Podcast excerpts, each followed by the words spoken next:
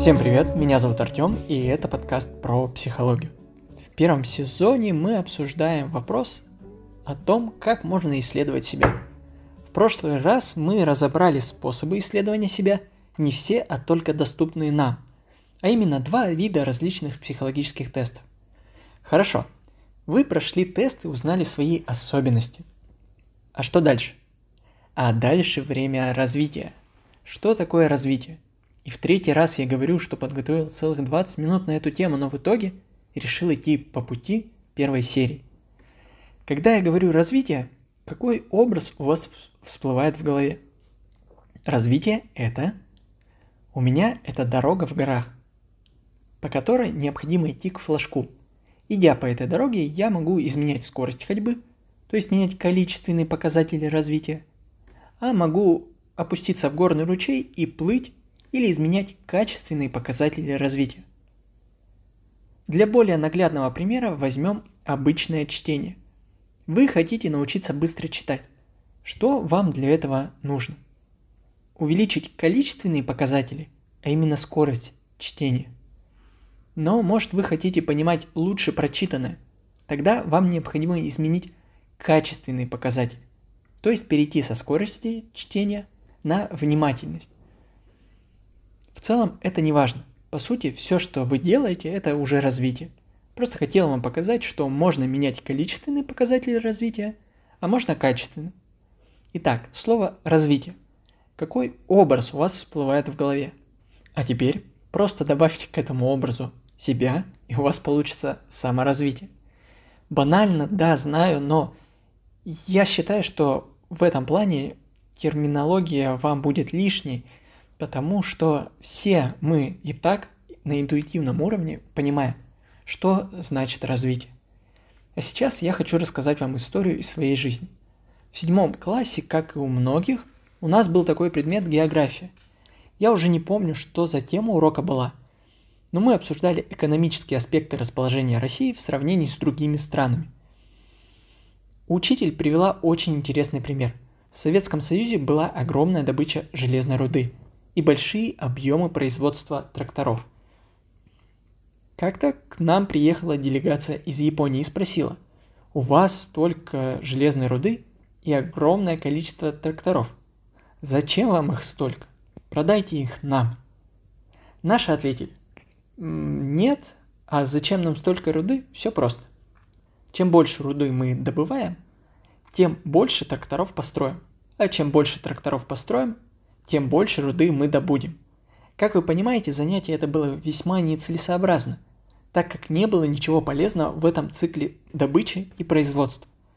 В итоге страна никаких выгод не получала.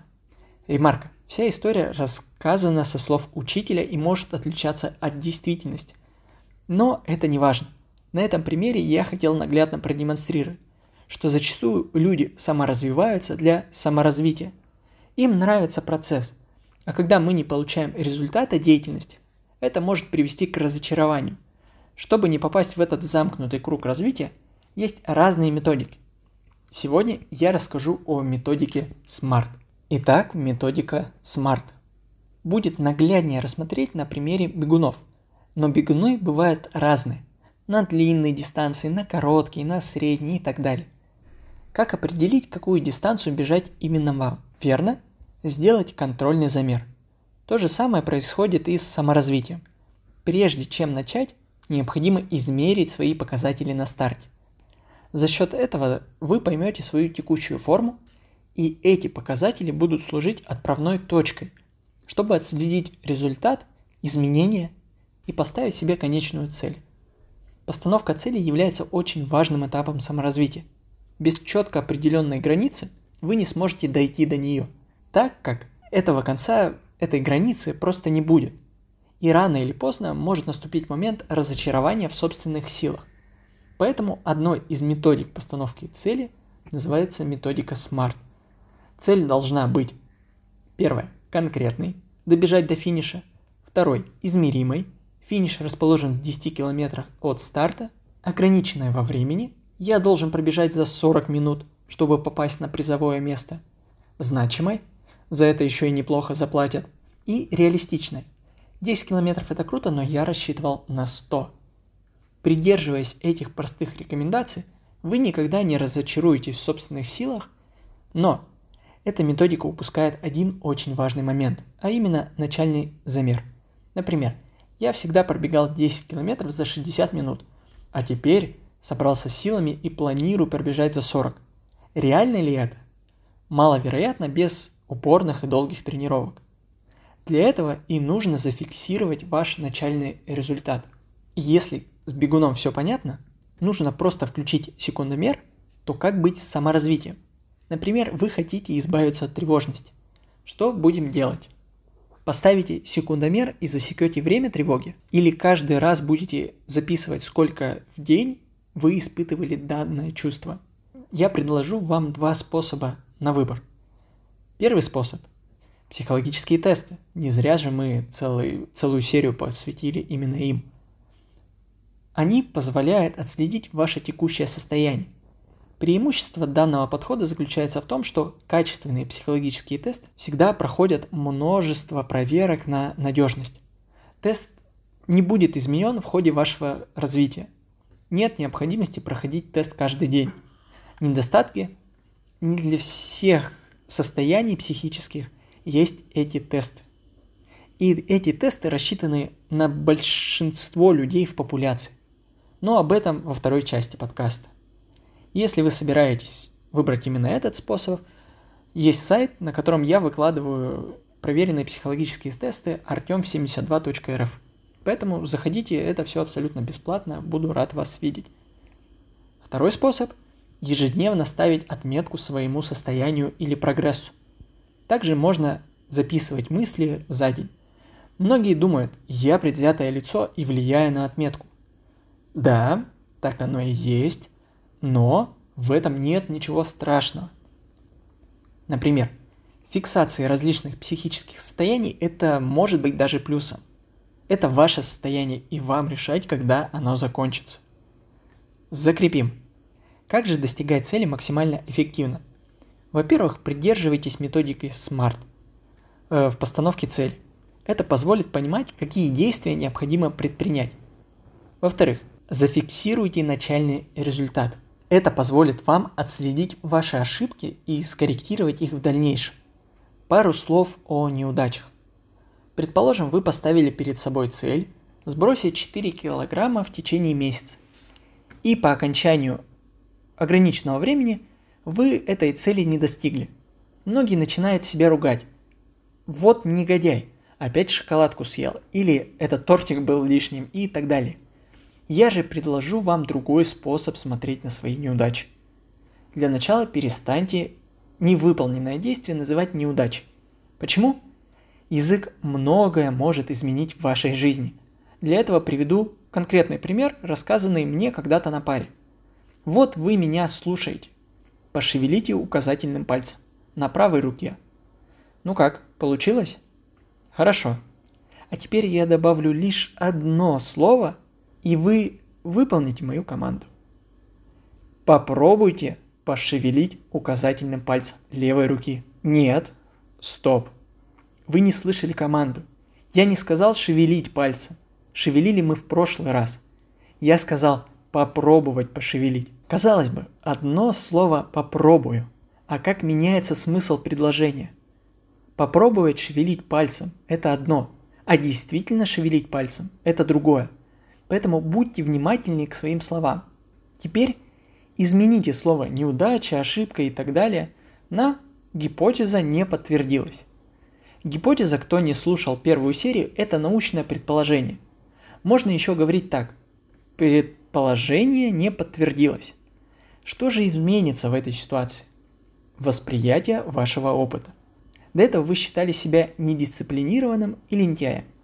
Теперь когда вы лишь проверяли предположение, мы переносим фокус внимания себя любимого на ситуацию.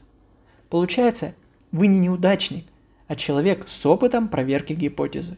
И теперь мы со спокойной душой можем посмотреть, какие действия были предприняты неверно. Посмотрели? Значит, в следующем месяце мы учтем все неточности и повторим эксперимент. В нашей ситуации я предлагал, что если исключить мучное и жареное из рациона, мой вес уменьшится в течение месяца на 4 килограмма. Однако я не учел дни рождения, праздники, да и вообще мне еда доставляет колоссальное удовольствие. Отлично. Значит, этот месяц мы проверяли одно предположение. И оно оказалось неверным. В следующем месяце мы попробуем просто больше двигаться. Возможно, больше движения, а не отказ от приятностей жизни, приведет нас к конечной цели. Следующий момент, который многие применяют для достижения цели максимально эффективно. Это прочтение биографических книг. В чем плюс данного подхода? Мы анализируем мысли других людей, смотрим, как они справлялись с возникшими проблемами. Но что самое главное, эти книги заряжают нас стремлением к действию. После прочтения мы готовы совершать поступки. Эффект почти такой же, как и на шоу Тони Робинсона. О нем, возможно, в следующем сезоне. Но у этого способа есть и минусы. Во-первых, мотивация быстро спадает. Во-вторых, слишком в разных условиях находитесь вы и успешный человек, о котором вы читаете книгу. Поэтому к информации, написанной в книге, стоит относиться как к полезному знанию, но которое может быть неприменимо в вашей ситуации. Сюда же подходит ошибка выжившего. Мы все знаем, как вели себя успешные люди, но никто не знает, как вели себя неуспешно. Важное замечание. Я уже не первый раз упоминаю про ошибку выжившего. Если вы слушаете этот подкаст первый раз, знайте, если я что-то упомянул, значит я рассказывал об этом в прошлой серии. Вы можете или вернуться назад, или быстро загуглить в интернете. Следующий способ. Поиск учителя, наставника, коуча и так далее. В чем плюсы учителя, учителей и наставников? У вас есть психическая опора на человека есть опыт этого человека, который вы перенимаете на себя. Это очень помогает в достижении своей цели. Опять-таки, мотивация. Но в этом случае она куда более продолжительная, чем при чтении книги. Но, как и у всего, есть свои минусы. Во-первых, если учитель, наставник не решил собственные психические проблемы, он будет пытаться решить их с вашей помощью. Это так же, как с ребенком и родителями. Родители часто отдают ребенка в спорт, кружки и нагружают его по полной.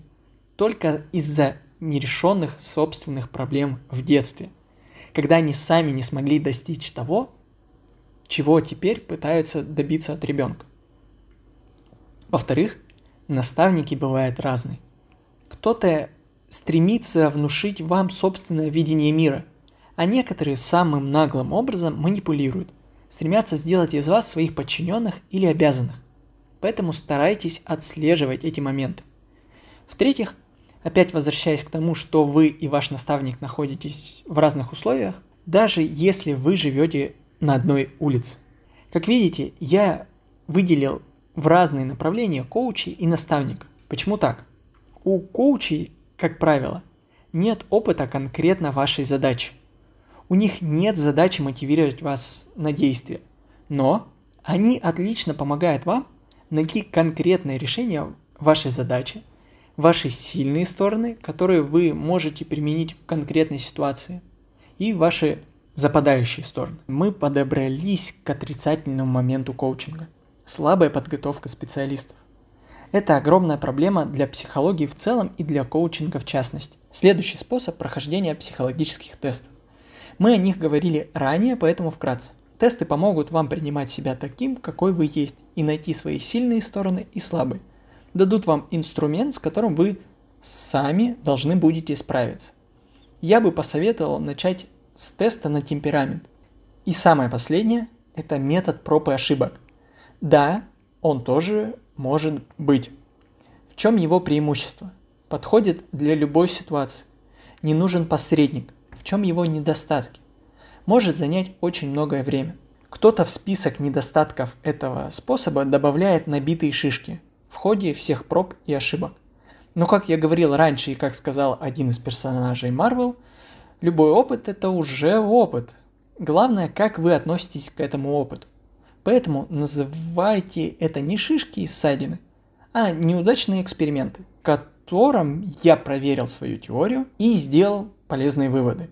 Да, некоторые моменты я буду повторять по несколько раз, особенно если это связано с мышлением. Почему? Потому что это очень важно. Вот и все. Теперь многие, наверное, скажут, у тебя целых два выпуска посвящено научности психологии. А теперь ты нам рассказал про успешное достижение, достижение цели через методику SMART, оценку начальных результатов, правильное мышление, о способах проб и ошибок, прохождение тестов, учителей, коучей, библиографии и так далее. Но где здесь наука, спросите вы? Ну, вот смотрите,